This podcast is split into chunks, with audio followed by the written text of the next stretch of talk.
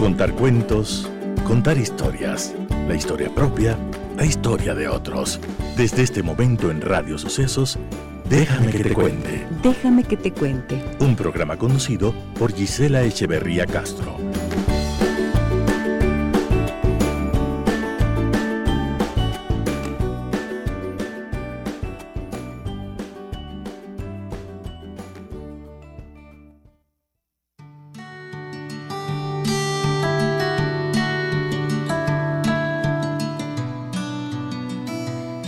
Mantente en paz.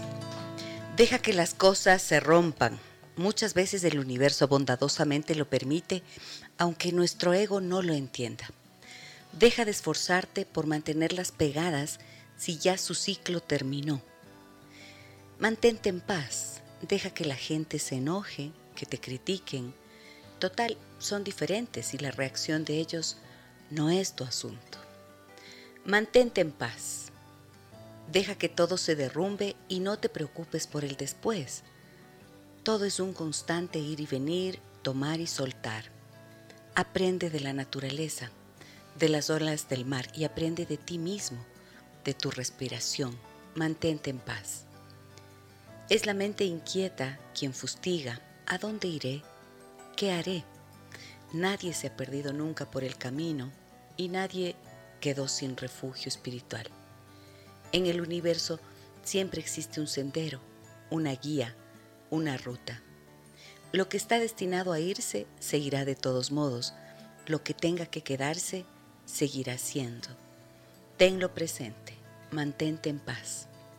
Por más que intentes retener todo el aire en los pulmones, tendrás que soltarlo o de lo contrario, el mismo aire retenido te ahogará. Demasiado esfuerzo, demasiada turbulencia, Nunca es buena señal. Demasiado esfuerzo y turbulencia es signo de conflicto con el universo. Relaciones, trabajos, casa, familia, amigos y grandes amores. Entrega todo a la sabiduría universal. Cuando puedas, cuida y protege.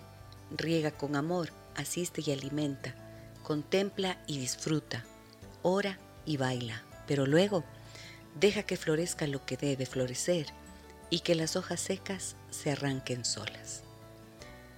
Solo cuando tu viaje termine, entonces terminarán las posibilidades, pero solo hasta ese momento. Así que deja que todo se derrumbe, deja ir, deja ser. Nada es estático. El universo está en constante movimiento. Tú también. Mantente en paz. Déjame que te cuente. Déjame que te cuente.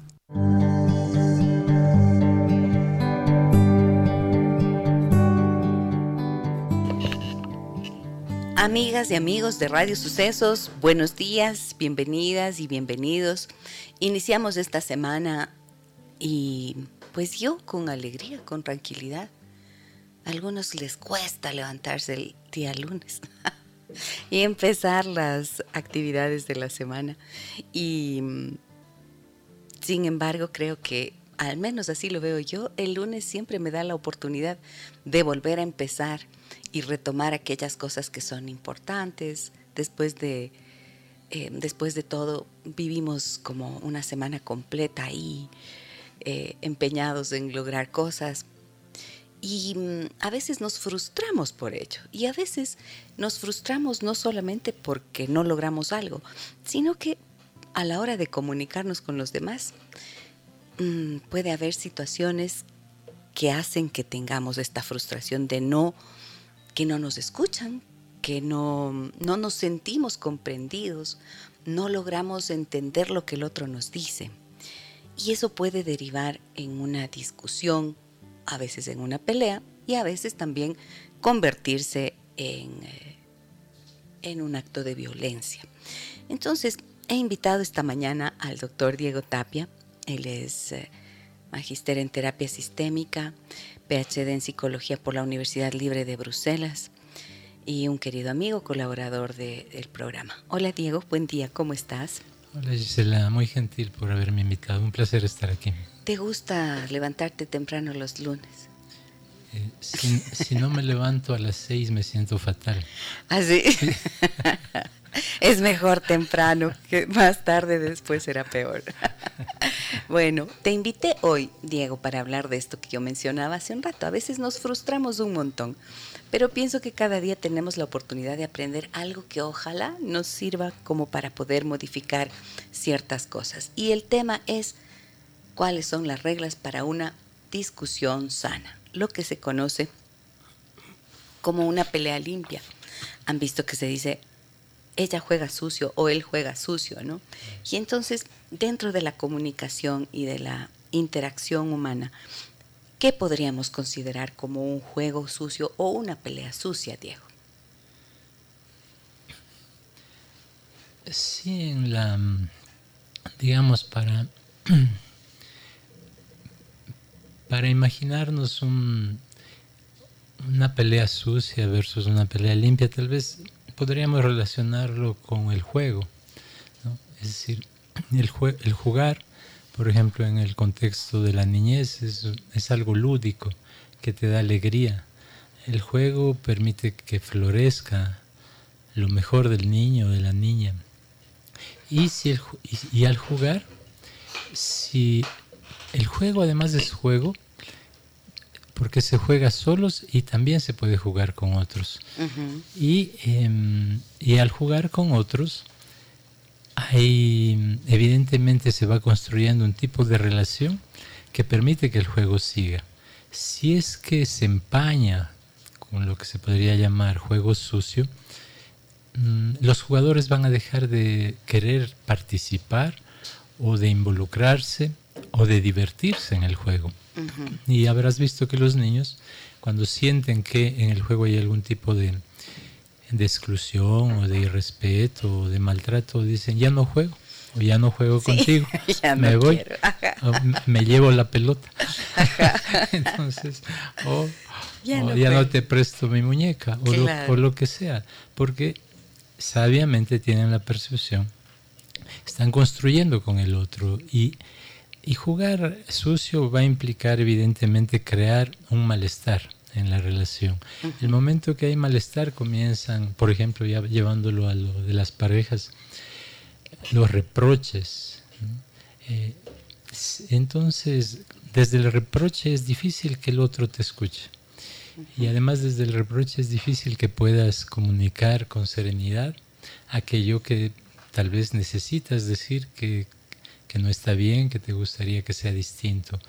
Entonces, como, tú como terapeuta sistémica sabes que a veces eh, uno puede comprender mejor estas dinámicas relacionales, pensando en, lo opuesto, es decir, ok, juego sucio genera malestar, genera una sensación de irrespeto, de maltrato, uno se quiere alejar de un juego sucio. ¿Qué es lo distinto? Es decir, ¿qué sería jugar limpio? ¿Qué sería? Y tal vez allí vamos también, si, porque la idea es, en estas conversaciones, yo sé que esa es muchas de la, de la intención, o no sé, tal vez me imagino, pero estoy seguro que sí, porque te conozco como aportar algo distinto para una construcción de bienestar común en las personas, las parejas, las familias, la sociedad. ¿No? Como pasar de una cultura de maltrato a, una, a la creación de una cultura de buen trato. Y para esa cultura del buen trato hay que jugar limpio, no, no se puede jugar sucio. Entonces, pensaba, por ejemplo, que hay que, hay que decidir cuál es el propósito, por ejemplo, del juego sucio o del juego limpio. Es decir, porque uno, eh, haciendo terapia, tú también ya con, la experiencia con tantos años que tienes, uno va descubriendo a veces verdades de perogrullo, que las personas hacen lo que quieren y lo que no quieren no hacen. Salvo que les pongan una pistola en la cabeza, les torturen, les amenacen con, con hacerles diputados o algo así, pero si no es así... Asambleístas, por favor. Ah, asambleístas. pero si no es así, la gente hace lo que quiere y lo que no quiere no hace. Entonces, habría que ver cómo así quieres participar en peleas sucias. ¿Para qué? ¿Quién eres tú en esa pelea? Porque tú puedes ver mucho el otro, ¿no? Y hablar mucho de los otros, lo malo que es él, lo mala que es ella, lo sucio que pelea él, lo sucio que pelea ella. Y, ¿con quién peleará esa persona sucio? ¿Y qué harás tú para que el otro pelee así de sucio? Es decir, ¿qué dirás? No, no significa que tú tengas responsabilidades que no tienes con respecto a un juego sucio que tal vez alguna persona abusiva o violenta propone. Sin embargo, la idea es que eh, la pelea sucia tiene las características de la violencia. La violencia significa la muerte de la palabra. Cuando, cuando, cuando se da eso, hay juego sucio. Ok, ahí yo quiero Mm, poner algunos ejemplos. Mm, cuando, por ejemplo, en la relación de pareja a nivel eh, de intimidad, cuando estás en paz, cuando estás conociéndote, cuando estás empezando la relación quizás, y un poco más allá, eh, conoces a la familia de la, de la pareja y de repente en un acto profundo de confianza, uno de los dos o los dos hacen esta especie de confesión ¿no? de la fragilidad, se muestran vulnerables, cuentan cosas que han vivido, eh, si papá fue así, si mamá asado, si ellos se separaron, y entonces pasa el tiempo y en la relación entran en una discusión, entran en un conflicto, en una dificultad que tienen que afrontar los dos, y empiezan a discutir y de repente por allí uno de los dos saca precisamente eso que al el otro le dijo eso que fue una confesión del estado de vulnerabilidad o de lo que uno sufrió. Y dice, ah, claro, entonces como tú, cuando, como tu papá se, se divorció de tu mamá, eh, por eso eres una loca, por ejemplo, ¿no? He escuchado. O claro, como tú vienes de padres divorciados, eh, por eso eres así, eres, eh, no sé, eres cualquier cosa. Eso es como si alguien agarra un manojo de arena, y le lanza a los ojos a la persona, ¿no? Ahí podríamos estar haciendo como un buen ejemplo de, juego sucio, de pelea sucia. Entonces, ¿cuáles son los efectos que esto tiene en la relación y para cada uno? Sí, muy buen ejemplo porque si es, si es una pelea sucia, eh, la, la pelea sucia implica que en esa pelea va a salir lo peor de ti. Y si tú participas en esa pelea sucia, vas a hacer que salga lo peor del otro que está en la pelea sucia. Eh, esto que tú mencionas efectivamente es así. Por ejemplo, cuando alguien en una situación de vulnerabilidad em, cuenta una historia íntima a una persona, más aún si es de confianza, que puede ser la pareja, un familiar, un amigo, un terapeuta. Y esa, esa historia luego viene utilizada de una manera abusiva, viene instrumentalizada para obtener algo. Es una traición a la, a la relación, a la confianza, a la, persona. Eh, pelear sucio significa dejar de honrar las relaciones y el diálogo que construye una relación. Pelear limpio significa honrar la relación, el proceso relacional, el diálogo con el otro.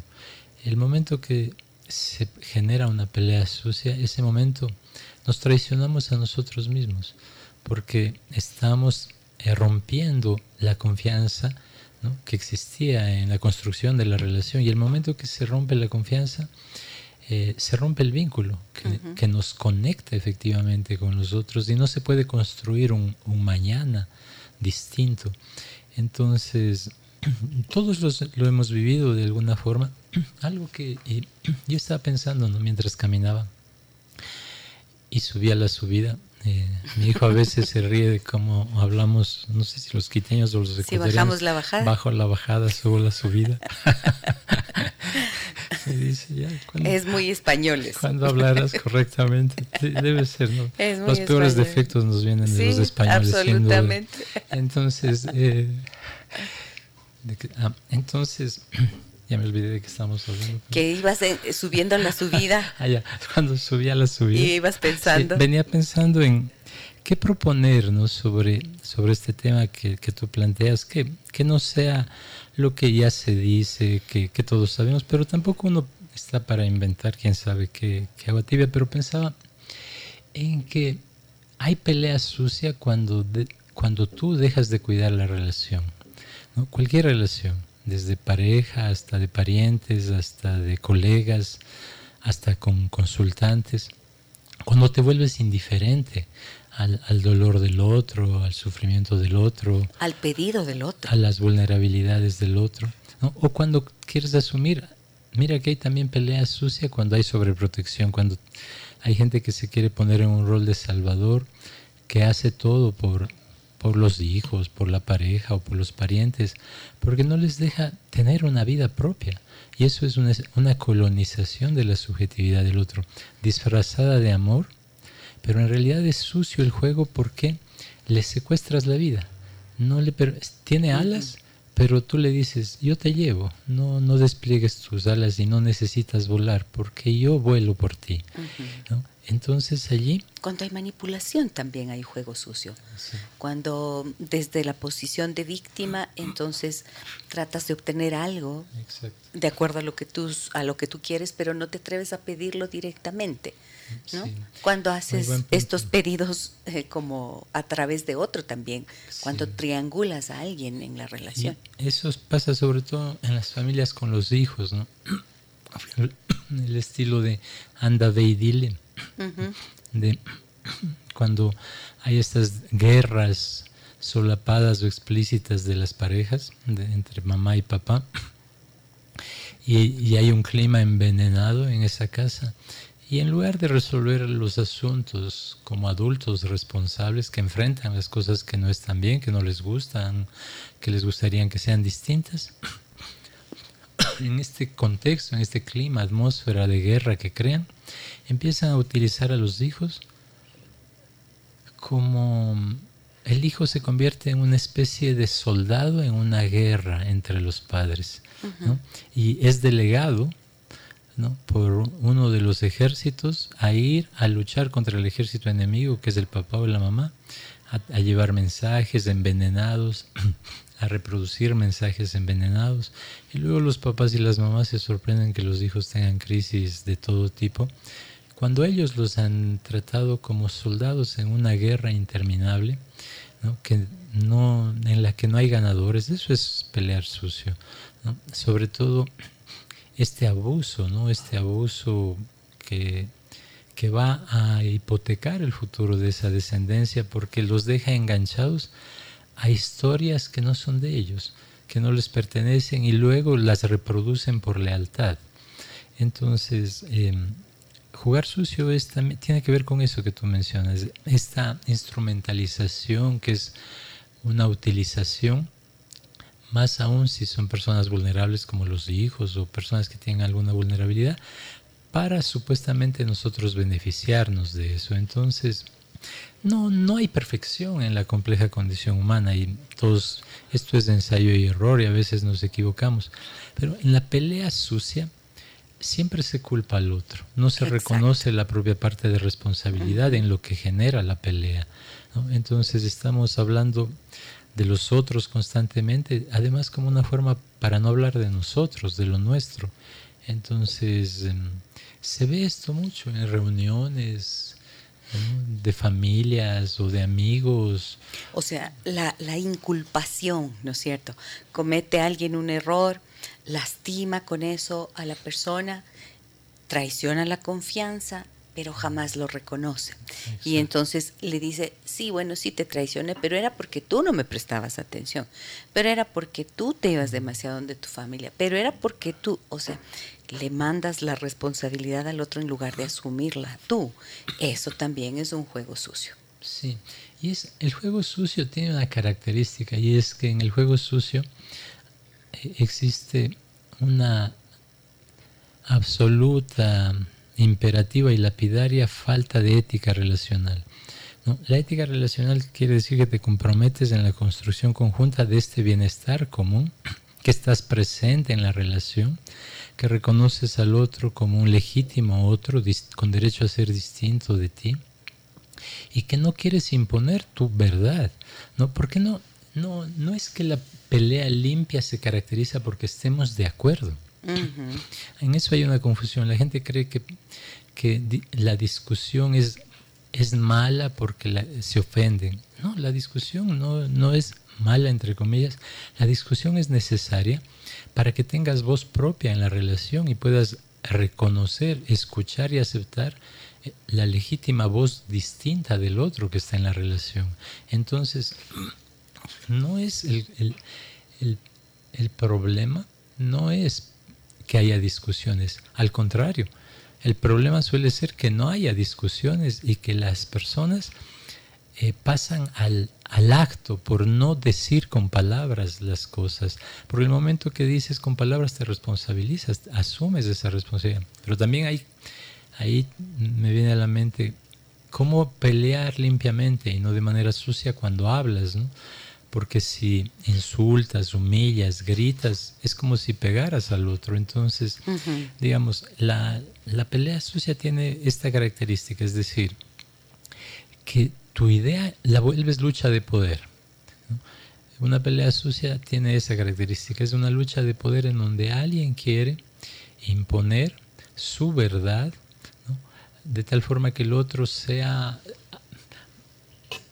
asuma la derrota frente a esa verdad, cuando en realidad, como decía, no se trata que en la discusión haya acuerdo. Lo importante es reconocer y aceptar las diferencias y que se puede continuar con esas diferencias. No hablo de diferencias irreconciliables, por ejemplo, en una pareja que alguien diga yo te amo y el otro diga yo no. Ah, bueno, acepto la diferencia y sigamos juntos. No, no. Es, disculpa, esa diferencia me cuesta un poco aceptar. si solo yo soy el que ama o la que ama y tú no lo haces, esa diferencia está. Creo que quizás debamos hablar un poco al respecto y tal vez no haya mucha discusión allí. Y no con un terapeuta, sino con un abogado. Con abogado de urgencias. Veamos em, las personas que nos están acompañando. Voy a saludarlas, las que nos acompañan en Facebook. María Soledad, Wendy, Cintia, Consuelo, Anima, Fer, Gloria, Marina, Rosa, Mónica, Nancy, Katy, Marco, mm, Dani, María Luisa, María Luisa, María Elisa también. María Luisa, María Elisa, muchas gracias por acompañarnos. Mario está también con nosotros. Ruth Valladares nos dice saludos cordiales y cariñosos. Perdón, Gise y psicólogo Diego Tapia. Buena jornada de lunes y excelente semana. Gracias por el tema tan oportuno.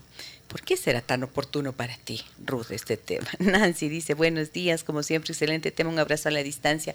María Elisa, ¿dónde está? Se me fue. Matute Wally. Will. Ah, Will nos dice saludos desde Pinta. ¿Dónde es Pinta? Pinta, que es aquí en la provincia de Pichincha. En el Valle de los Chillos. ¿Conoces? Sí. Yo no.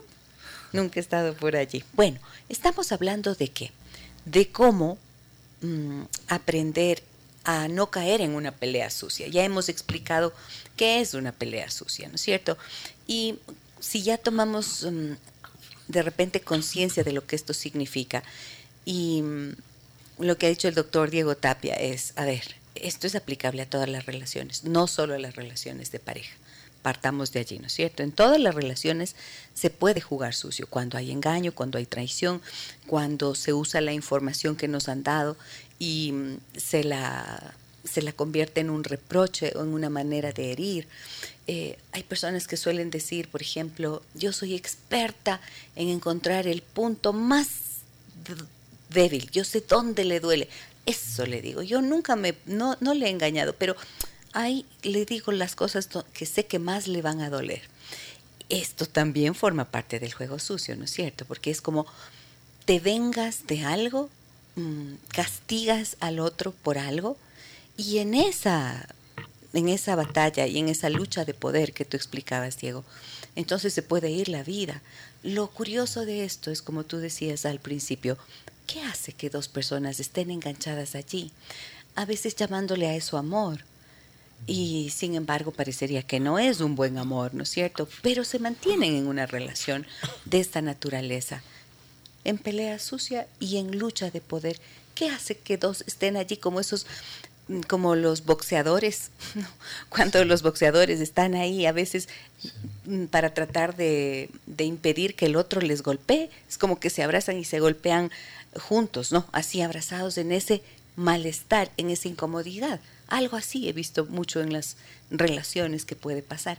¿Qué hace que dos personas se queden allí en una relación sin lograr solución, a veces por mucho tiempo y aún a pesar del malestar que eso les significa? Bueno, como algo será interesante, quizá nos alcance el tiempo para poder conversar también cómo salir de eso, sí, de eso. Sí, vamos a decirlo, pero ahorita todavía nos queda harto tiempo. No aceleramos y nos vamos a tomar un café. no, no. no aceleramos todavía. Entonces, pensaba, eh, tiene que ver con, con, los asuntos no resueltos de la propia historia familiar. Uh -huh.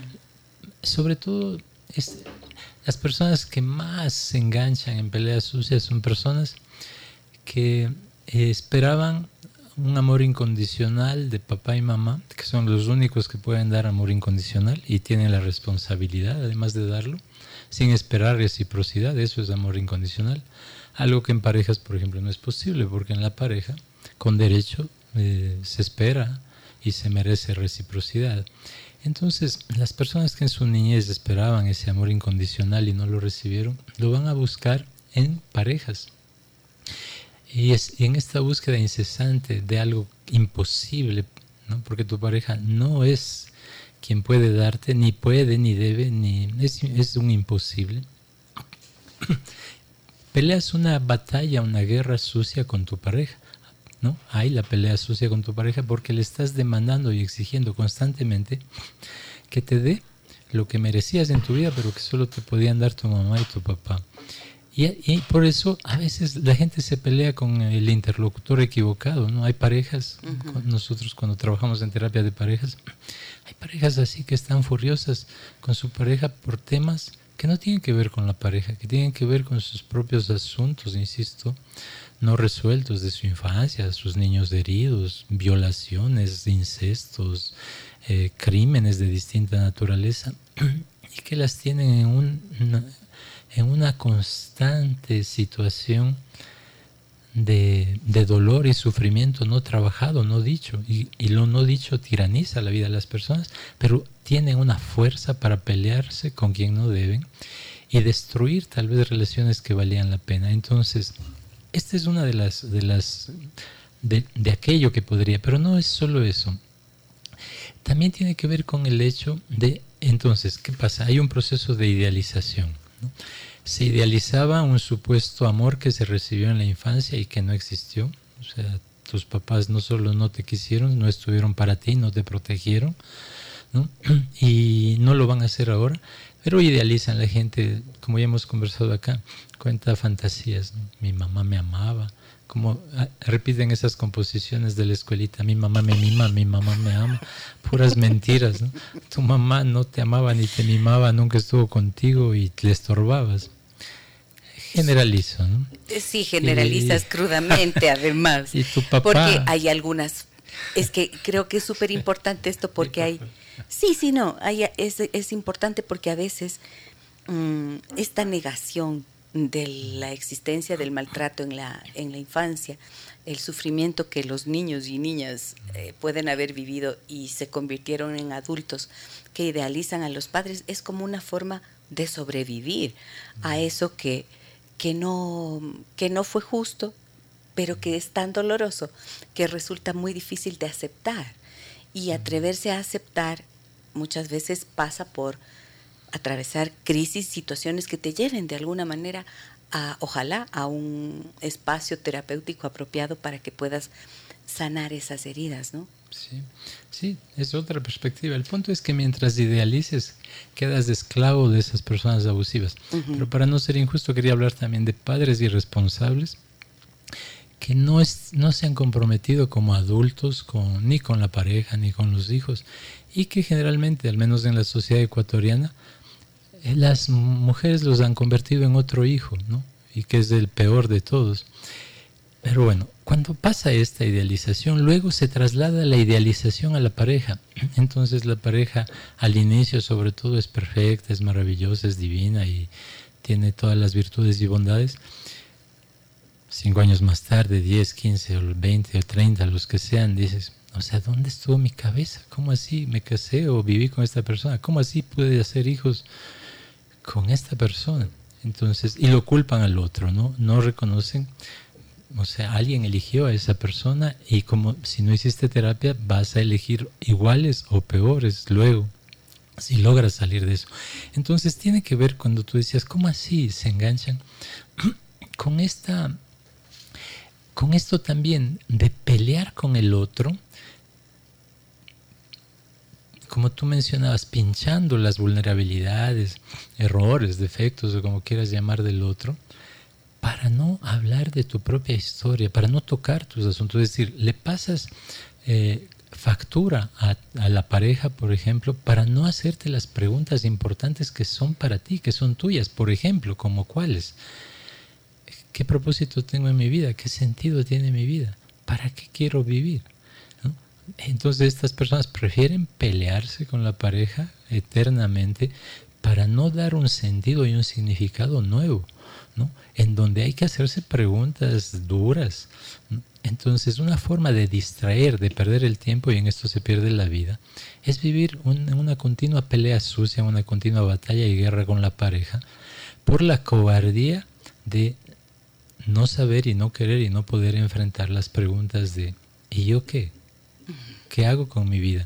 Y entonces, para cerrar, digamos, esto tiene que ver con cómo cuidas las relaciones. Es decir, si tú no cuidas la comunicación, porque, por ejemplo, en la, en la relación de pareja hay que entender que siempre hay tres.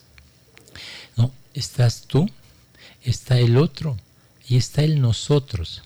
Las peleas sucias se dan cuando están solamente el yo y el tú. Y no hay una construcción conjunta, responsable, comprometida y ética del nosotros. Cuando se empieza a hablar, a, a decir, a ver, para que haya un nosotros, ¿qué necesitamos? ¿No? ¿Qué necesito yo de ti para ese nosotros? Y preguntarle al otro, ¿y tú qué necesitas de mí para la construcción de ese nosotros? Porque no es solamente cuestión de decirle al otro lo que yo quiero, lo que a mí me gustaría, lo que no hace o lo que hace, sino también tener interés, un genuino interés, ¿no? una auténtica curiosidad por comprender. ¿Y el otro qué necesita de mí en esta relación?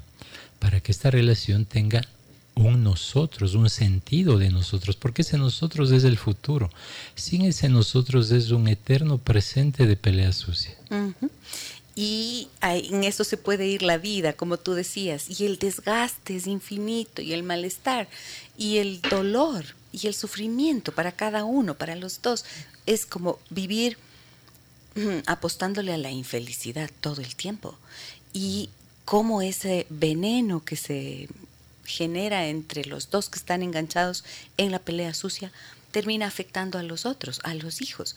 Pues allí suelen estar precisamente los modelos de relacionamiento que más adelante esos hijos replicarán desgraciadamente en sus propias relaciones. Y eso es como una cadena de sufrimiento que parece no tener fin. Entonces, ¿de qué se trata? De aprender a hacer una pelea limpia. Y de esto, ahora sí, vamos a trabajar con el doctor Diego Tapia Figueroa. Luego de la pausa, vamos a hacer una pausa en este momento, una breve pausa. Volvemos y hablamos de, hablaremos de las reglas para hacer una pelea limpia. Volvemos pronto. Déjame que te cuente un encuentro que nos humaniza.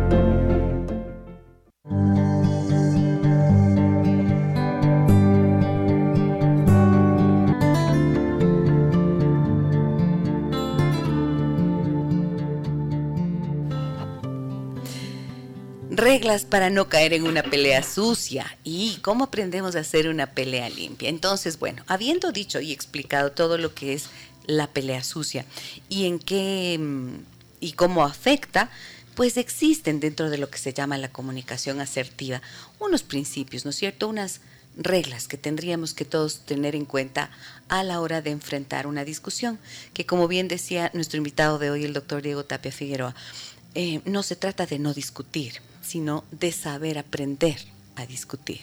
No se trata de quedarse callado con todo el malestar que en una relación uno puede acumular.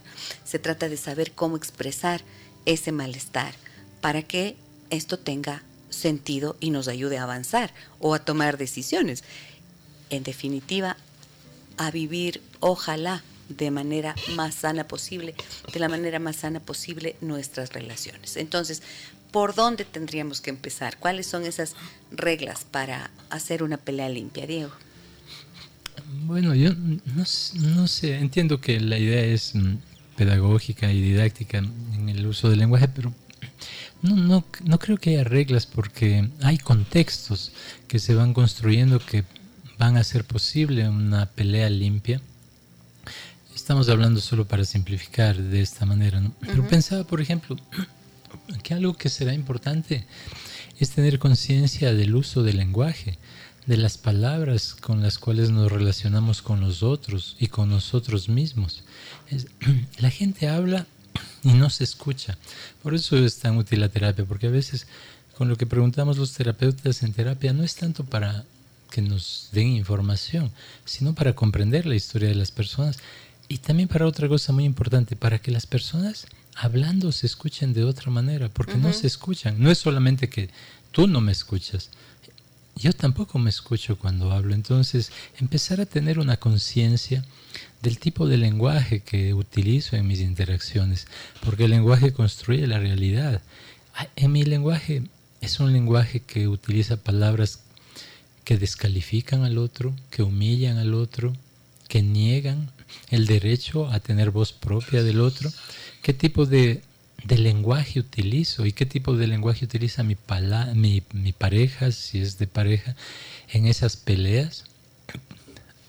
Propongo otro lenguaje para la discusión o para la pelea, porque si es que no hay, un, no hay la construcción de un lenguaje que implique hacerte sentir que ahí hay un lugar de pertenencia para ti, porque el lenguaje te expulsa o te acoge. Entonces, si empiezas a usar un lenguaje que da la bienvenida al otro, aún para discutir, se crea un sentido de corresponsabilidad, de pertenencia, a que hay un lugar en el que yo quiero estar. Aunque haya cosas difíciles, este es mi lugar, yo elijo este lugar, no me quiero escapar de este lugar. Entonces, me parece que es muy importante el empezar a tener un lenguaje asertivo, generativo, que piense en las consecuencias de las palabras que estoy utilizando, ¿no? porque mis palabras van a traer consecuencias, las palabras no se las lleva el viento, las palabras son actos que construyen realidades. Si tú le dices a alguien, como decía un, filósofo que, que, mencionábamos en artículos que publicamos en nuestro blog de Grise, o en, acá también conversando contigo, un filósofo que se llama John Schotter, él decía, las palabras son como manos con las que tocamos el rostro de las personas y las palabras que las personas usan también son como manos con las que se tocan a sí mismas. Entonces, ¿qué tipo de palabras? ¿Cómo queremos tocar el rostro de las personas? ¿Y cómo queremos tocarnos a nosotros con nuestras palabras? En ese sentido hay una una responsabilidad enorme eh, con el lenguaje, ¿no? porque el lenguaje va a abrir el espacio para un diálogo distinto, que eso es pelea limpia, ¿no? y no para una trampa en donde alguien siente que la discusión, la pelea es una trampa, ¿no? de la que va a salir fatal. Otra cuestión que puede ser muy útil es pensar que una relación implica una conexión, es decir, es la construcción de una de una conexión es tejer relacionalmente, es como tejer hilos relacionales. Se puede pelear cuando hay un objetivo, un propósito común, que es construir una relación. Pero si la pelea es para destruir, no se entiende el sentido. O para destruir al otro, ¿cómo tú puedes estar contento sobre el cadáver del otro? ¿Quién podría estar alegre dejando cadáveres atrás de sí? Entonces, tú debes garantizar que en la pelea el otro va a sentirse tan bien como tú te puedes sentir bien, aceptando el dolor de cosas que a veces son difíciles. No estamos en la fase de idealizar las discusiones o las peleas, no, para nada. Sin embargo, es necesario hablar de las cosas todo el tiempo, de las cosas que nos gustaría que sean distintas, más allá de reconocer que hacemos lo mejor que podemos con lo que tenemos. Sin embargo, siempre podemos empezar a hacer reflexiones.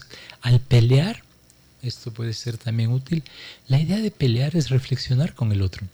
Si tú eliges a una persona como tu pareja, yo imagino, así tal vez con un cierto optimismo típico de las antiguas colonias españolas, que no lo eliges diciendo, este es idiota, por eso quiero que sea mi pareja. O, o no, tienes la idea de que es una persona inteligente, sensible, valiosa, a quien respetas, a quien amas, y lo elegiste porque te respeta, porque te ama. Esas son las elecciones inteligentes.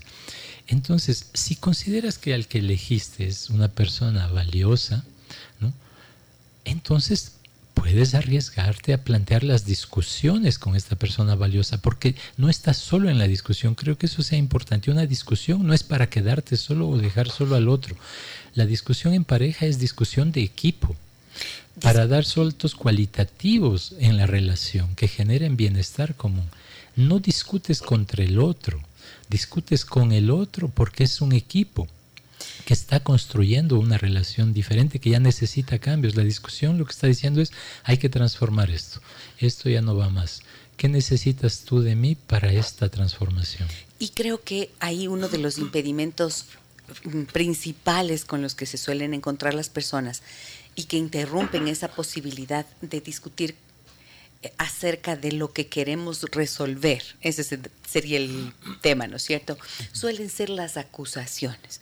Cuando empiezas acusando al otro, entonces difícilmente se llega a algún lugar, porque cada uno es como que está empeñado en tener la razón y que la palabra del otro no sirve y creo que esa tendría que ser una de las primeras reglas o normas, efectivamente lo digo como para colocar un, facilitar la comprensión, pero es como no partas a una discusión o a tratar de resolver algo acusando al otro.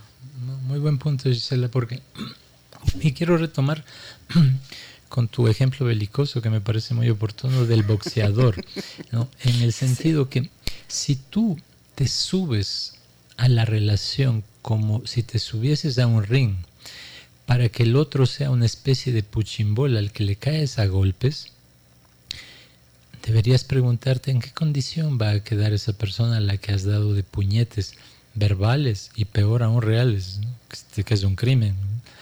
Pero, ¿cómo, si piensas que el otro es alguien que debe ser golpeado cuando peleas, ¿y cómo te imaginas que va a quedar ese, ese ser golpeado, hombre o mujer, ¿no? al que le has dado golpes como boxeadora o boxeador? ¿Cómo va a quedar para continuar en la relación? ¿En qué condición? ¿Qué sentido te imaginas que va a, vislumbrar, a imaginar? ¿no? ¿Qué sentido contigo alguien al que cuando discutes o peleas le das golpes como si fuera un puchimbol? El puchimbol es esa bola en la que entrenan los boxeadores y le caen a puñetazos. Entonces, en esto que tú dices, obviamente, cuando se necesita discutir y hay que... y y la gente cree que hay que, hacer una especie de ritual para la discusión. Hoy es año bisiesto, toca discusión. Como esas parejas que se, Cada cinco años. Claro, que se hermanan y ya no son parejas porque no tienen una vida sexual activa y satisfactoria. Y dice, hoy es año bisiesto, creo que tenemos que tener sexo. No, la discusión ¿no? es todos los días. Con esto no quiero decir que la gente le dé el físico para todos los días hacer el amor. Hay gente así, es admirable, pero eh, pero para la pelea, tal vez, para la discusión, para el discutir, para el intercambio de pensamiento, de opinión, de, porque discutir, expresarte, ¿no? Discutir significa que hay dos personas inteligentes que se tratan como interlocutores con respeto y que tienen, entonces hay ciertas condiciones, ¿no? Para la discusión. Tú invitas, dices, hablemos de esto, necesito hablar de esto. Y las discusiones necesitan un contexto, no tiene que ser frente a los hijos que se empiezan a angustiar. Y que a veces actúan de referees cuando no, se sueltan. O con entrometidos o metiches, ¿no? Que, dan consejos que nadie pide o que eh, ponen intriga, que ven estas pésimas novelas que, que programa acá la televisión ecuatoriana de distintos países y creen que las relaciones son intriga y chisme y, y cizaña. No, es decir, es invitar al otro e invitar desde las propias necesidades. Yo necesito conversar de esto contigo, ¿no? O hoy conversemos de esto y decirlo, es decir, no quedarse callados, ¿no? verbalizarlo, expresar, pero no decir por tu culpa, como tú bien decías, no como reproche, como queja, como victimizándose y poniéndolo al otro en un lugar de verdugo o de verduga. Mira, cuando tú mm, eh, yo siento que tú, o sea, yo necesito más tiempo contigo, yo siento que tú prefieres otras cosas y quisiera entender cómo así, cómo así prefieres estar con tus amigos o con tus parientes antes que conmigo. Yo prefiero estar contigo. Y si somos parejas, hablemos de esto, ¿qué está pasando? Entonces, eh, quiere decir, manifestar lo que tú piensas haciéndote responsable de los sentimientos que te generan el contexto de la relación y poner sobre la mesa no con eufemismos, no con medias tintas, no con miedo, porque si hay confianza se puede discutir. Confianza es respeto, el miedo no tiene nada que ver con el respeto ni la confianza. Si es pareja, es un interlocutor en igualdad de condiciones y que merece que tú le digas lo que pasa contigo, porque no hay telepatía, no te leen la mente. Si tú no dices, el otro no sabe y el otro puede suponer cosas falsas que no corresponden al momento. Y esta conversación hay que ir actualizándose, no en términos de tortura, no sea, esto no es un film de Woody Allen. no, es en, cinco partes. o sea, no es que cada instante, hoy tengo que conversar, por favor, piedad, no podemos dormir, ver una serie larga para que no haya estas conversaciones. No, no, de lo relevante. Es que se suele tener miedo, se desarrolla un temor en la relación cuando, por ejemplo, alguien dice, necesito hablar de esto contigo, como tú acabas de mencionar, y el otro te dice, no, es que ahora no, no, ya vas a empezar, no, es que no sé qué. Esa negativa genera una gran frustración también. Y entonces... Esto es buen punto, porque invitar implica también creatividad. Nuevamente. Tenemos que hablar. Claro, claro. Ahí todo el mundo se asusta. Ahora me hiciste, me, hiciste, me, me recordaste que a veces yo le digo a mi hijo, oye, conversemos. Dice, no, por favor, otra conversación padre-hijo. Entonces. no, por favor, no, me hagas eso. ¿Cuál es la necesidad? ¿cuál es, la, es que los construccionistas sociales no pueden eh, conversar en silencio. no pueden hablar consigo mismos. Que eso también es un punto, es decir. A veces hay que ordenar las ideas antes de hablar. Sí, pero es como invitas y para eso se necesita también creatividad. Es decir, esto no es llenar el formulario, no es haga el, trámite burocrático, esto es conversar porque te encanta dialogar con esa persona, aún de las cosas difíciles y complejas. ¿No te parece una paradoja que las personas que tienen pareja, en lugar de decirle a su pareja lo que sienten, lo que necesita que, lo que, necesita que se transforme, lo que le gustaría construir, vaya a quejarse con amigos o parientes o viva en terapias, haciendo tours con distintos terapeutas, en lugar de decirle a la pareja que es la que debe saber aquello que necesita saber sobre su pareja para la construcción de un futuro distinto.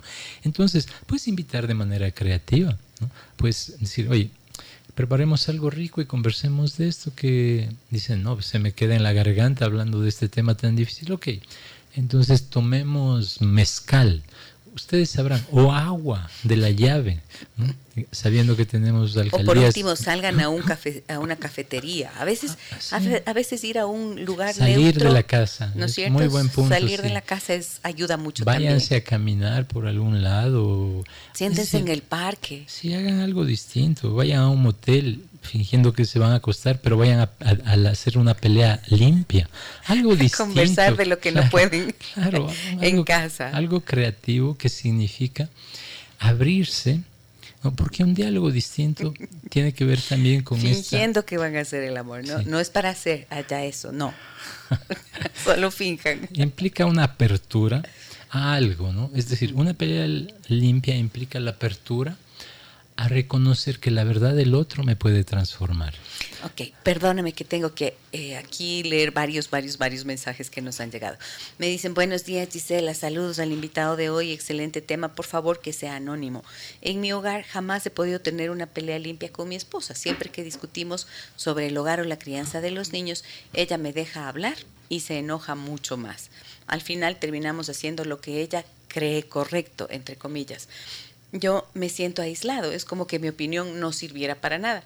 Siempre me dice que sus padres le han recomendado esto o lo otro y que eso es lo correcto, que por eso es lo correcto. Mm. Ahí estás, eh, ahí es como terrible, ¿no? La situación del que siempre tiene que, entre comillas, ceder o aceptar lo que el otro cree que es correcto. Justo eso es una pelea sucia. Sí, porque Sostener una relación significa dialogar, significa conversar desde, desde un lugar honesto, ¿no? Porque la pelea limpia implica dos personas que deciden discutir con honestidad sobre lo que, lo que son y lo que están viviendo y lo que están sintiendo. No es una acusación, no es un reproche, no es, un, no es una acumulación de resentimientos. Entonces, pues eh, uno puede preguntar, en lugar de seguir con acusaciones, no quieres nunca conversar, bueno, mejor me callo, no te digo nada, me voy a ver la tele. No, decir, tener curiosidad.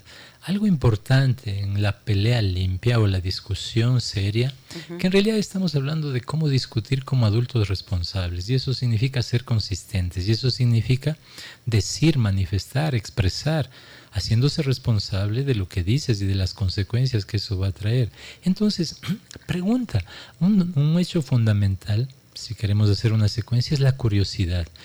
En lugar del reproche, ten curiosidad y pregúntale, mm, hablamos de, por ejemplo, de este señor y de la señora, tener curiosidad y decirle, cuéntame, ¿qué te dice? Cuéntame más de, ¿Dónde aprendiste esto? Dices que de tus papás. ¿Qué, es lo que te o que dijeron? Tus padres te dicen que esto es lo correcto. Exactamente. ¿Y tú qué piensas de esto que te dicen tus padres? ¿Ves que te resulta? ¿Ves que funciona en nuestra relación de pareja eso que aprendiste o que te han dicho tus papás? Sin entrar en la bronca de tus padres son no sé qué, porque hay otro frente, no. Pero mira, los padres, es decir, como, como a veces solemos repetir, tal vez así podría todo aquello que hemos aprendido, de padres, parientes, exparejas, si han sido cosas crueles e injustas, las podemos desaprender. Tenemos el derecho de desaprenderlas y podemos aprender cosas nuevas, otras formas de comunicación y de relación que sean dignas de nosotros, porque allí nos encontramos, allí sentimos, insisto, que nosotros podemos hacer escuchar nuestra palabra verdadera, no nuestra palabra vacía. Entonces invita a la persona con curiosidad a que hable contigo. Ahí puede haber una gran diferencia. Si el otro te percibe que lo que quieres es discutir, pelear o aparentemente conversar para ganar puntos en la lucha de poder y dejarle en una posición de mayor subalternidad, va a escapar, va a evitar, va a poner coartadas, justificaciones y pretextos para no sostener. Cuando la persona también ve que tu intención es otra, lo pongo de otra forma. ¿Qué harás tú para que tu pareja piense que discutir contigo es peligroso? Algo estás haciendo que debes dejar de hacer. Algo distinto puedes hacer o decir para que tu pareja vea que esto es para un bienestar común que le incluye, no que le excluye. Y porque la amas, algo que tal vez nos estamos olvidando, Gisela, es que en discusiones de pareja funcionan, lo dijimos veladamente, si la pareja se siente, amada y se siente respetada. Porque si no se siente amada y respetada, la discusión solamente es más basura en la relación y no le va a interesar. Entonces hay que partir de eso. Por eso hay, hay que actualizar. ¿Qué sientes tú ahora por mí? Y decirles, dicho de otra forma, para conversar y discutir, aunque puede parecer extraño, abracen a su pareja. No, la gente dice, lo que quiero es ahorcarle, no, no, no quiero abrazar. Abrácenle como el boxeador. Pero empiezas a abrazar. pero no para darle eh, golpes en los riñones, no. Empiezas a abrazar con las palabras. y luego abrazarás, porque la gente necesita ser abrazada. Hay que abrazar la complejidad. El otro es una complejidad que merece ser abrazada. Abrázale físicamente. Tú vas a ver. Pueden no haber quedado de acuerdo al final de la discusión o la, o la, pelea. Abraza a tu pareja y tú vas a ver cómo se conectan. Y, y van a, vas a ver que hay sentido en... La conversación no se ha terminado. No es que una pelea y se acabó el tema las conversaciones no terminan nunca, son infinitas, se interrumpen momentáneamente. De eso están y hechas luego nuestras relaciones. Exacto. De eso están hechas las relaciones. Somos seres precisamente. Que, que, nos conectamos y humanizamos gracias a que hablamos con el otro. Perdón que te interrumpo, perdón. Por favor. Pero es que aquí quiero mencionar algo. Mira, em, este amigo que nos escribe dice, yo me siento aislado. Y yo pienso, cuando nos escriben acá y nos comparten esto, muchas veces les digo a las personas, esto que tú acabas de poner acá, esto que ya está escrito, que ya es parte de un proceso de reflexionar y ver lo que estás viviendo, justo eso es lo que le puedes comunicar a tu pareja, ¿no es cierto? A partir de esa invitación que tú dices, que es una invitación al diálogo, porque todos tenemos en la vida momentos de calma y de paz, pero a veces esos momentos de calma pueden ser falsa calma cuando sabes que tienes algo pendiente y que te incomoda en la relación. Entonces hay que buscar un espacio, como decíamos, para poder decir ese sentimiento y esa descripción de lo que están viviendo. Y, una forma de, de empezar puede ser, mira, yo he visto que durante este último tiempo hemos venido discutiendo por tales y tales cosas y cada vez que yo te digo algo, tú te enojas mucho, tal cual lo que acabas de decir acá. Al final terminamos haciendo esto que tú dices que es correcto. Cuéntame, como tú decías, ¿no? Introducir allí. Entonces, ¿qué, ¿Cómo así crees que esto es? O sea, la invitación es clave. Y la invitación, ¿sabes, Gisela? Qué bueno que, que hay esta interacción con, tus radioescuchas porque, mira, lo que más se necesita para una pelea limpia es invitar al otro a que cuente su historia, a que, a que cuente la historia de lo que estamos viviendo desde su perspectiva. Es decir, aquí no hay una única historia, la mía, que yo impongo y con la cual oprimo. Se pelea para que el otro narre, relate, describa, cuente su historia cuéntame la historia de este momento, de cómo estás viviendo este momento de la vida juntos, o con los hijos, o con las deudas, o con las carencias, o con las frustraciones. Hay una historia atrás de cada experiencia, sentimiento, emoción. A mí me interesa escuchar esa historia. ¿no? Me interesa de verdad. Y escuchar significa escuchar en silencio, sin interrumpir. Cuando la otra persona ha terminado de decir, entonces tú obviamente respondes, porque esa es una conversación, es decir, lo que dice el otro merece una respuesta, no un silencio, ¿no? que se vuelve violencia. Entonces, merece una respuesta. Pregúntale sobre la historia y tú cuenta tu historia, di tu historia, ¿qué es lo que piensas? Sobre esto que mencionaba de, ¿Cuál era la palabra que usaba el Señor? Me siento aislado. Del aislamiento. Es muy interesante porque lo que lo, que nos lleva a pensar es que... Es como que mi opinión no sirviera para nada, dice, me siento aislado. Pero va a aumentar más el aislamiento en la medida que no haya esta invitación a quiero escuchar tu voz y quiero que tú escuches la mía, ¿no? Porque no hay otra forma, entonces se necesita, es decir, si, si lo que importa es sostener en el tiempo, más allá de las crisis, de manera consistente, un vínculo, un, que da sentido a mi existencia. Entonces hay que hablar de las cosas que duelen también, porque las relaciones, como la terapia, como todo el humano, no es un jardín de rosas. Se habla de cosas dolorosas, se habla de cosas difíciles, pero se habla porque se lo trata al otro como un interlocutor capaz de escuchar tu historia, de escuchar tu verdad. Y tú quieres escuchar la verdad, no digo la verdad de la historia del otro, no para juzgar o criticar, sino para comprender. de eso se trata. Necesitas Esa tiene que ser la intención. Exacto, necesitas invitar a que el otro cuente la historia y estar dispuesto a comprender esa historia y que el otro se sienta comprendido. Lo habíamos dicho de otra forma. No basta que tú le digas a tu pareja que la amas, eso es eh, buena intención. Lo que cuenta es que el otro se sienta amado de la manera que necesita ser amado. Entonces, eso significa hablar, discutir, preguntar, constantemente, con curiosidad, con respeto y estar conectado con esa conversación. Porque cuando aquí hablamos de algo muy importante que tiene que ver, que cuando tú tocas a una persona con palabras o físicamente, te haces responsable de la vida de esa persona. Tienes una responsabilidad con el bienestar. Por eso no hay que ser irresponsables en cómo tocamos. Y, todos hemos tenido a lo largo de nuestra existencia, ¿no? Hay que valorar el, cómo tocamos a las personas. Y una forma de valorar es que si tú hablas de las historias que, que has tocado, si has sido con honestidad, valorando a esa persona con respeto, con deseo, con afecto, algo que no puedes hacer es hablar mal de esas personas. puedes hablar solo bien de esas personas, puedes también disculparte. ¿no? Y también necesitas aprender a escuchar. Mm, y generalmente las personas se cierran a escuchar cuando se empieza, por ejemplo, como decíamos, con las acusaciones. Si empezaste acusando, el otro se cierra. No hay posibilidad allí. Mensajes, mensajes, por favor. Apenas empezamos, puse un hito, Diosito, auxilio. Me dicen por aquí, gracias por el tema de hoy, mi nombre es Roberto. Déjenme que les cuente que cuando tenemos una discusión con mi esposa, ella corre a contarles a sus padres y al final mi suegra termina metida en absolutamente todo. Realmente ya no puedo con esta situación, estoy cansado, nos dice Roberto. Sí, es muy cansado, muy agotador realmente cuando estás en ese círculo y con un tercero que interviene, que es la madre. Es como si hubiera dos contra él.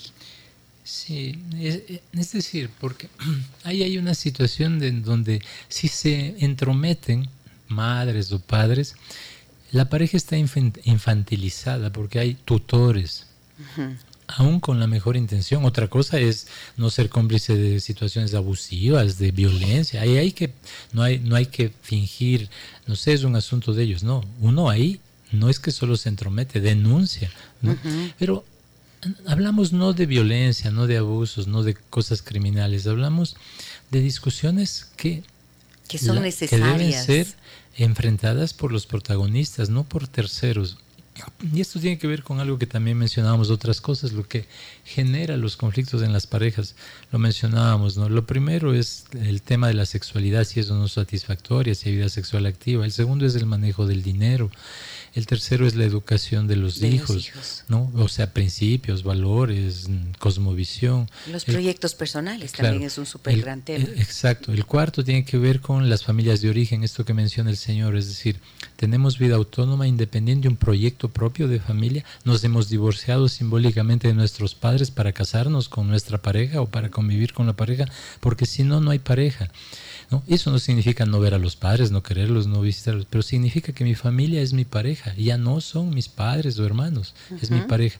Y el quinto, que es muy importante, que es algo que tú lo has hecho notar, es hay sueños propios que nutren esta relación de pareja, hay sueños compartidos, ¿no? Es algo fundamental que sostiene la pareja, es que en esta pareja se puedan decir los sueños y se puedan realizar con el apoyo de la pareja sueños propios y sueños comunes. ¿Se habla de eso? ¿Cuál es el sueño que nutre la relación de este nosotros? ¿Y cómo colaboramos cada uno para que tú hagas realidad los sueños pequeños, medianos, grandes que tú tienes? Eso es construir. También discutiendo, ¿no? priorizando lo que es importante, porque la discusión es una demanda de priorización. La gente no discute por molestar, discute porque siente que la posponen, que lo fundamental, que lo relevante, que lo importante siempre se pospone. Y que no tiene importancia para el otro, por lo tanto. Ya no quiere seguir posponiéndose. ¿Por qué debe seguir posponiéndose en su vida? Y entonces discutir, pelear con la pareja limpiamente es interpelarle y decirle, no acepto ser seguir posponiendo lo mío, tenemos que darle la prioridad que merece. Y no acepto que lo nuestro se siga posponiéndole. ¿Cómo hacemos para nosotros darle prioridad? Porque es nuestra responsabilidad. No es la de tu mamá o la de mi mamá, de tu papá o de mi papá o de mis parientes o amigos o de los jefes o conocidos. Es nuestra responsabilidad. Escúchame. Escúchame, por favor. Por favor. Estoy tratando de hacer el ejercicio. Por favor, Diego, escúchame. Me piden el número telefónico del doctor Diego Tapia. Es el 098 706 2628. 098 706 2628. Buenos días, me dicen acá. Me encanta escucharlos en las mañanas. Tenemos tanto que aprender como seres humanos. Mi nombre es Gaby y en varias ocasiones he tenido peleas sucias con mi esposo. Me pongo a llorar o me quedo callada y a veces son discusiones sin sentido. Yo las inicio. ¿Cómo puedo cambiar de actitud? Primero dándote cuenta, ¿no es cierto? Porque por ahí empieza todo. Y si estás escuchando este programa y lo que estamos conversando aquí, lo que dice el doctor Diego Tapia, tiene sentido para ti, seguro vas a encontrar ya un camino para poder aproximarte. Y he visto mucho que las personas a veces, especialmente las mujeres, lloran y, y la persona, en este caso la pareja, de repente le ve llorar y dice, pero ya vas a llorar otra vez, y entonces se impacienta y se irrita creen, a veces creen, ni siquiera preguntan si es que ese llanto, a qué obedece ese llanto. Y cuando yo les pregunto en consulta, él dice, es que se pone tan triste que mejor prefiero quedarme callado. Y ella dice, es que no lloro de tristeza, lloro de las iras, de la frustración, de la impotencia. ¿Cómo cambias de actitud ante eso? ¿Cómo te propones, como tú sueles decir, en la relación, ya no desde esta posición, sino desde la asertividad? Exacto. Buen punto porque tiene que ver con, miren que el, para pelear con otro hay que hacerse preguntas sobre uno mismo, como por ejemplo, ¿qué pasa conmigo este momento? ¿Qué es lo que quiero comunicar? ¿Para qué quiero decir esto? ¿Qué estoy sintiendo? Sí, y luego preguntarse también desde qué lugar me estoy proponiendo en esta relación, tanto para pelear como para comunicar, como para dialogar. Desde la queja, desde la ira, desde el resentimiento, desde el odio, desde el amor que siento por esta relación, por este proceso que construimos juntos. Algo por lo que estas personas, si alguien pedía el teléfono, algo que no lo di bien. No, sí. si deseas, sí, sí.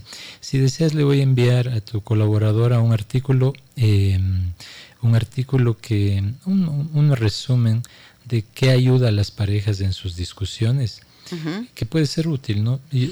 si quieren para gente que... Envía, claro que sí, para poder colocarlo, eh, poder ponerlo en nuestro Facebook también, donde estamos haciendo la transmisión. 12 sugerencias que podrían ser útiles para... Em, para eh, veo que alguien me sugiere que no haga ruido porque estoy con la garganta seca que me dan solo agua, entonces. que ya me El cafecito. Andre, la próxima cafecito, porque qué, exigente. Pero de calidad, ¿no? Esos cafés baratos que a veces dan en las entrevistas. Entonces, cafecito, nunca te he dado café, por si acaso aquí no ha sido. Entonces, sin duda tiene. Aquí hay que comprometerse con uno mismo, ¿no? Va a ser difícil y ese compromiso con uno mismo tiene que ver con esto que decíamos, hacerse preguntas significativas de la serie, ¿qué vida merezco? ¿Qué vida de pareja yo siento que merezco? ¿Qué vida me interesa ¿no? registrar que se merece mi pareja? Porque eso tiene que ver con, hay gente que no se siente merecedora de buenas historias. En terapia hemos visto en nuestro trabajo que hay personas que tienen una historia con dignidad, con belleza, con poesía, con placer, y la sabotean y la boicotean. Cuando le preguntamos cómo así, emerge que no se sienten merecedoras de buenas historias, de relaciones distintas, de algo bueno para sí. Y, apuntan, como tú decías al inicio, a la derrota, a la pérdida, para seguir por el camino del llanto para sacar tajada de esta victimización, de la serie Soy pobre y vivo lejos. No. de la serie.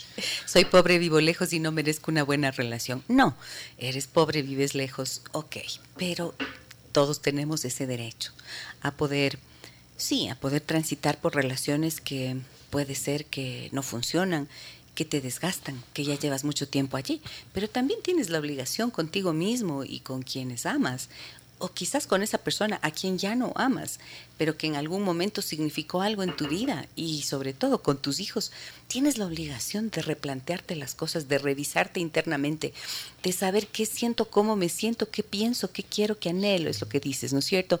Preguntas de futuro, preguntas de preguntas que muchas veces sirven para Mm, poner en palabras del miedo que se suele tener allí y que es lo que muchas veces te detiene. Mensajes en Facebook.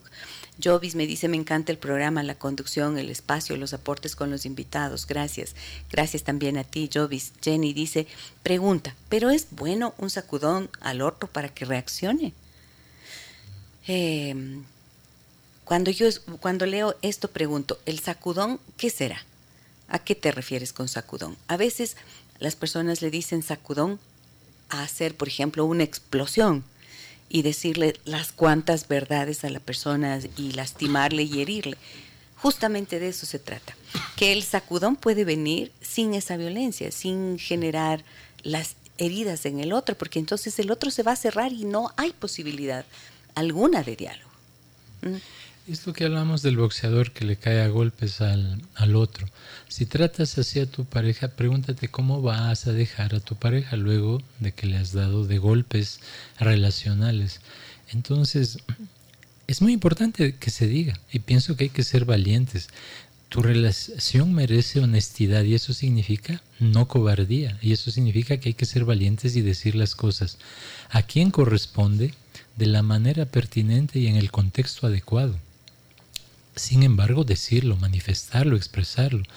Eh, pensaba, por ejemplo, en esta situación de lo que tú decías, ¿no? En, preguntarnos sobre el futuro, en lugar de quejarnos del pasado y de amargarnos con el presente. ¿Y qué futuro siento que me gustaría construir? Es decir, como en terapia de parejas preguntamos, ¿no? En lugar de quién es el malo, quién es la mala, y, porque aquí no hay malos ni buenos. La pregunta sigue siendo, ¿qué puedo hacer yo de distinto para construir el tipo de relación de pareja que a mí me gustaría tener? ¿Qué puedo aportar yo de distinto para construir la relación que a mí me gustaría tener? y dejar de perseguir, de acosar a esta pareja, de culparle de todos los males posibles e imaginables, porque el hecho es que las personas que piensan si es que tú estás en esa posición, cuán cercano va a querer estar de ti tu pareja o cercana. Si te percibe como una persona enojona o, o que huye a enfrentar los temas. Uno quiere que la pareja sea equipo para enfrentar los temas. Algo fundamental es reconocer que tenemos derecho a ser vulnerables. Intimidad significa darse el permiso para mostrarse vulnerable con el otro, sabiendo que el otro no va a abusar de esa vulnerabilidad, que no va a ser un uso abusivo de mi vulnerabilidad y hacerle sentir al otro también que conmigo puede ser vulnerable, que es bienvenida su vulnerabilidad. Y vulnerabilidad significa todo, es decir, no fingir, dejar de aparentar, no presentar una fachada, ser auténticos, ¿no? ser sinceros. Las relaciones merecen sinceridad. Las personas piensan que sinceridad dice, bueno, lo único que me interesa es que mi pareja no me sea infiel. Del resto, no importa.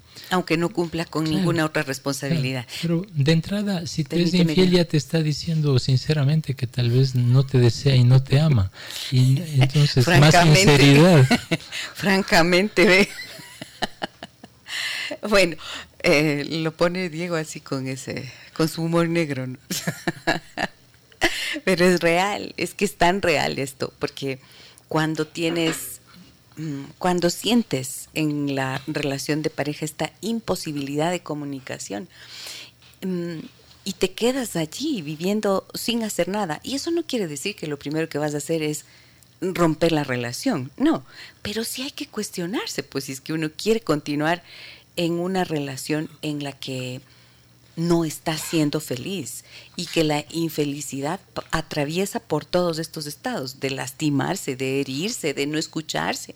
O sea, ¿hacia dónde va? ¿Cuál es el futuro? ¿Qué quieres para tu vida? ¿No es cierto? Esa es la gran pregunta. Ahora, me dicen acá, mira, hola, buenos días, Gisela, me dice, ¿qué pasa cuando no, cuando ya no hay una relación de pareja, sino em, que me dice que solo soy la madre de su hijo?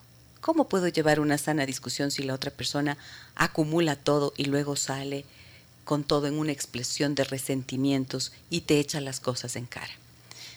Bueno, ahí está diciendo claramente, ¿no? Sí. Ya no hay pareja, te dice. Este es otro nivel y creo que sea muy importante que es decir, hablamos de la pelea limpia para construir un futuro conjuntamente de manera colaborativa y con ética relacional. Sin embargo, uno puede también construir con ética relacional el adiós. Es decir, no puedes estar en un lugar donde no te respetan, no te quieren, no te comprenden. Y ya te están diciendo con tanta claridad. No hay deseo recíproco. O no, no puede estar donde no lo quieren no es solamente un tema de dignidad, es un tema de libertad propia y del otro, porque si no son dos esclavos que comen veneno y envenenan a la descendencia. Este es un proceso de liberación también. Si es un proceso de liberación común, hay futuro.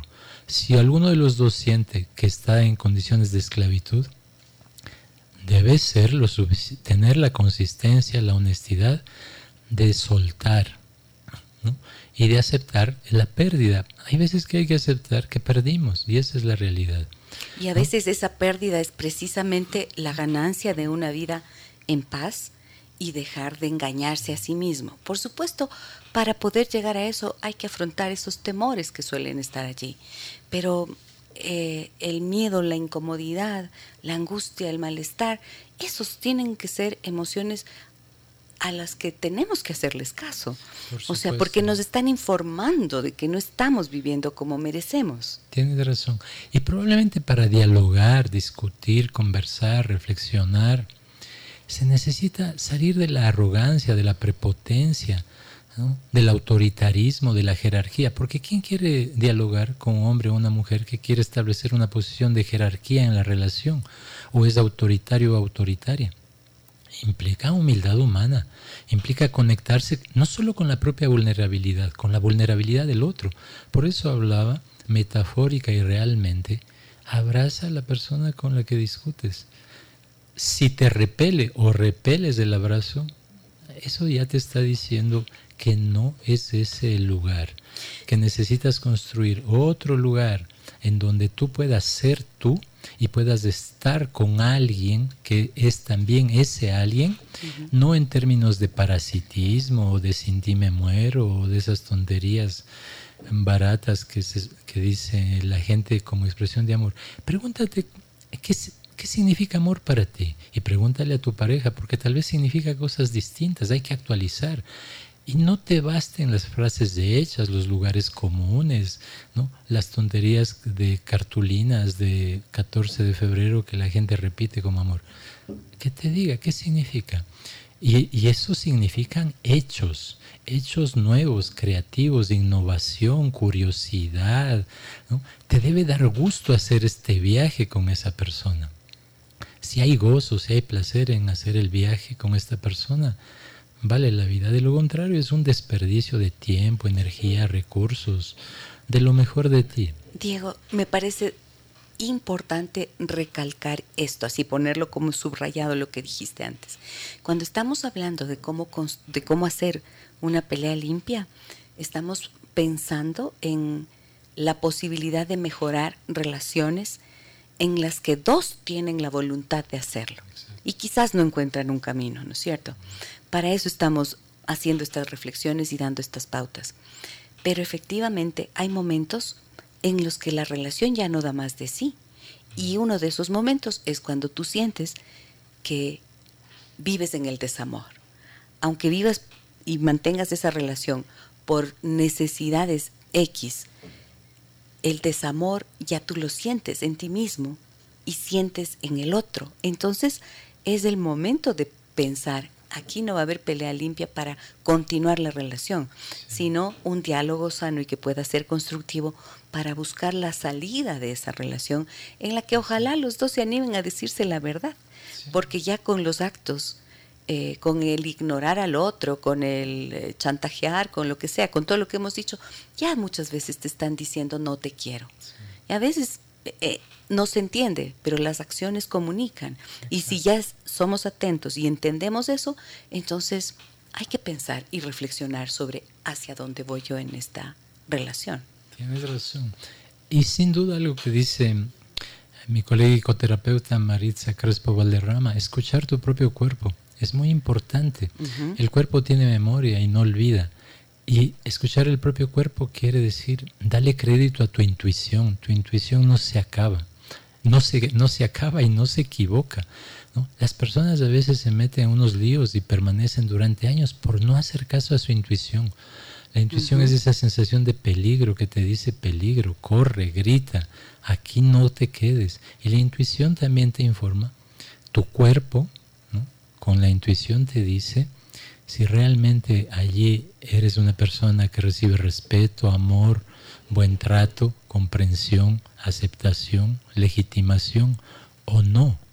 Entonces, la inteligencia del cuerpo es algo que debes tener presente para un mañana diferente. Muchas gracias, doctor. Un placer, Gisela. Gracias por invitarme. Me da mucho gusto. Por la paciencia. Sí, sí, me ha tocado tenerte paciencia.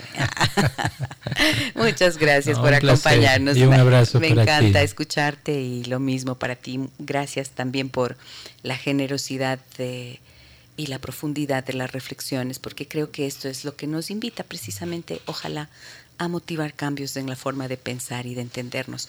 Pepa eh, Muriel dice en el... Em, en Facebook nos dice, qué gusto saber del profe Diego, luego de tantos años de conocerle. Gran tema para la formación del ser humano. Amo su programa Giselle Echeverría. gracias, Pepa, un abrazo. Santos Pila dice, muy buenos días, qué hermoso programa, muchísimas gracias, nos dicen por aquí.